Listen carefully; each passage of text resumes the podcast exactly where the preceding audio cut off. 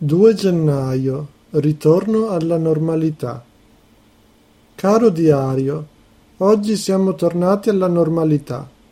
Dopo una settimana di vacanza, mio papà ha ripreso ad andare al lavoro. È ingegnere elettronico e lavora per una società di software che sviluppa programmi per la gestione del personale. Va quasi ogni giorno in una città diversa del nord-est. Padova, Vicenza, Venezia, Bologna, Reggio Emilia, eccetera. Si chiama Guido e passa tante ore a guidare. Quando si dice nomen omen. Lui non è abituato a passare tanto tempo a casa in compagnia di me e di mia mamma, e neanche noi siamo abituati ad averlo in giro per casa. È peggio di Attila. Dove passa lui scompare qualcosa. Una mattina mi stavo lavando il viso e avevo messo l'asciugamano sul portaasciugamani vicino al lavandino. È entrato lui a lavarsi le mani. Due minuti dopo, quando io ho finito di lavarmi, l'asciugamano era scomparso. Si era asciugato le mani e lo aveva messo a seccare. Mia mamma e io lo soprannominiamo Spazzino o, con un vezzeggiativo alla francese, Ordinette.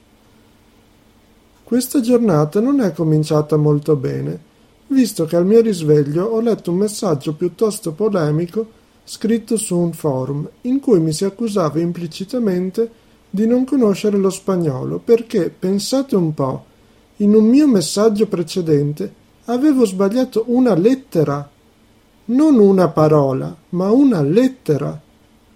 So bene che non dovrei prendermela per queste stupidaggini, ma io ci casco sempre. Così mi sono rovinato la giornata. Ho continuato a leggere il libro polacco al quale mi sto dedicando, Pan Samochodzik i Wysp Złoceniców, ossia qualcosa come Il signor automobilino e l'isola dei malfattori. Nonostante mi sia stato consigliato dal mio tutor polacco qui su link perché è abbastanza semplice, Ogni capitolo contiene ancora centinaia di parole blu e devo creare moltissimi links, cosa che rallenta notevolmente la lettura. Il finlandese non è ancora arrivato. Pare che i nostri amici dello staff siano ancora in vacanza. Per carità, se la meritano.